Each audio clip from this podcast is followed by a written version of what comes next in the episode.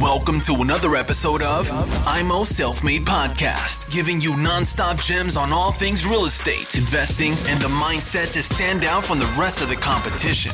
Real talk for the makers, no bullshit. Now, with your hosts, Chris and Daniel, in the IMO Self Made Podcast.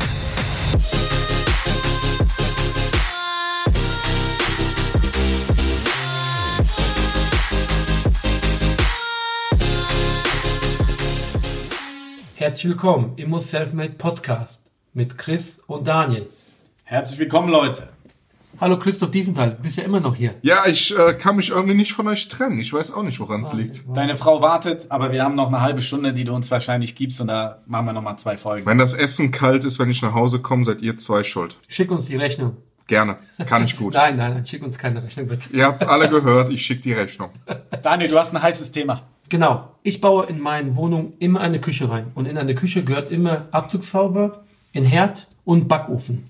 Abzugshaube, klassisch Steckdose, oberhalb der Küche, stecke ich rein, erledigt, kann ich selber machen. Backofen und Herd. Muss das ein Elektriker anschließen? Kann ich das anschließen oder kann das der Küchenbauer anschließen? Wie sieht's aus? Das ist ein ganz klares Jein. Um, um da vielleicht mal direkt vorab zu holen, du baust übrigens sehr schöne Küchen ein. Danke.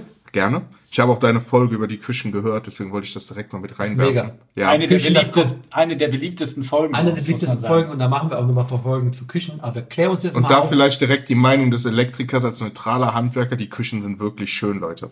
Ähm, genau, ich kläre euch auf. Also, ähm, der Elektriker ist in der Norm eine sogenannte Elektrofachkraft. Die Elektrofachkraft darf ganz platt gesagt machen, was er will. Der darf einen Herd anschließen. Die Norm kennt noch zwei kleinere Elektriker. Die elektrotechnisch unterwiesene Person und die Elektrofachkraft für festgelegte Tätigkeiten. Die Elektrofachkraft für festgelegte Tätigkeiten ist, der Name ist fast schon selbsterklärend, jemand, der geschult wurde als Elektrofachkraft, aber nur das machen darf, auf das er geschult wurde. Grundsätzlich steht erstmal in der Norm Arbeiten an Elektrizität, auch wenn die Elektrizität ausgeschaltet ist, darf nur die Elektrofachkraft machen. Heißt, ganz platt, der Elektriker darf anschließen. Aber es gibt Schulungen bei verschiedenen Seminargebern, zum Beispiel dem TÜV, wo dann der Küchenbauer lernt, angelernt wird, wie er einen Herd oder Backofen anschließt. Dann darf das auch der Küchenbauer. Genauso wie der Sanitärinstallateur zum Beispiel einen Durchlauferhitzer auch elektrisch anschließen darf. Wenn er das entsprechend in diesem Seminar gelernt hat, dann darf er aber auch nur das. Wichtig ist für euch als Auftraggeber, fragt den Küchenbauer, ob er das hat.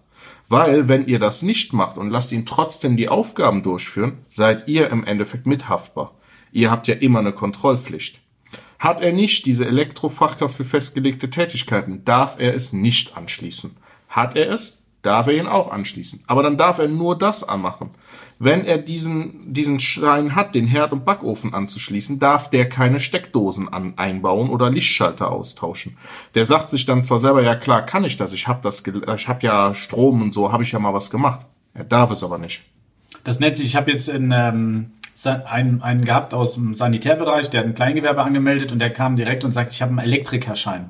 Da meint er genau das, um so einen Durchlauferhitzer darf er machen, Genau. aber andere Sachen dann nicht. Genau, Sanitärinstallateure machen das zum Beispiel hier in Köln über die Elektro-Innung Köln in ihrer Ausbildung direkt mit. Die machen diese Elektrofachkraft für festgelegte Tätigkeiten in einer überbetrieblichen Weiterbildung und lernen dann da, wie schließe ich elektrisch einen Durchlauferhitzer an, wie schließe ich eine Pumpe an.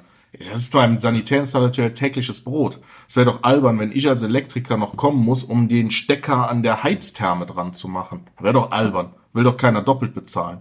Oder die Umweltpumpe, die ausgetauscht wird, die kann der auch anschließen, sind wir mal ehrlich. So, und wie er das macht und was er da zu tun hat, lernt er in diesem Kurs. Aber nochmal, nur wenn er diesen Kurs hat, darf er das auch machen. Und, kleiner Tipp von mir, steht nicht in der Norm, fragt nochmal nach, wann er diesen Kurs gemacht hat. Zwischendurch haben sich die Normen geändert, es hat sich die Farbe im Kabel geändert, es werden andere Klemmen benutzt.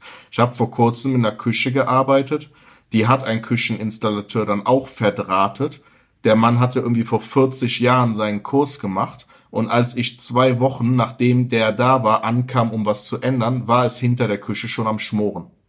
Das ist kein Scherz, es waren schon Brandspuren auf der Rückwand der Holzplatte und damit ist nicht zu scherzen. Das ist ein ernstes Thema. Also mal fragen oder gegebenenfalls, wenn man unsicher ist, mal zeigen lassen, weil jeder, Ja. jeder normale Leu wird ja seinen, seinen Schein auch haben. Ja. Christoph, ich habe noch eine Frage. Gerne. Wie ihr alle wisst, verbaue ich sehr gerne Ikea-Küchen. So, ich nehme auch Backofenherd, nehme ich auch komplett von Ikea. Ja. Ikea Backofen hat ein Kabel dreiadrig. Ja.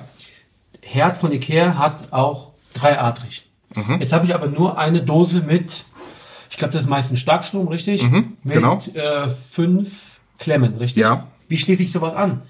Am besten schön.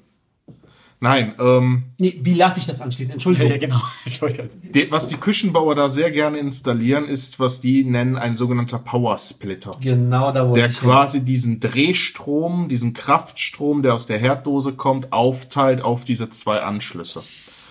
Ich persönlich als Elektriker halte das Ding für einen riesen Humbug, eine riesen Geldmacherei, weil es gibt von vielen Herstellern zum Beispiel auch Herdanschlussdosen, in die ich zwei Leitungen einführen kann.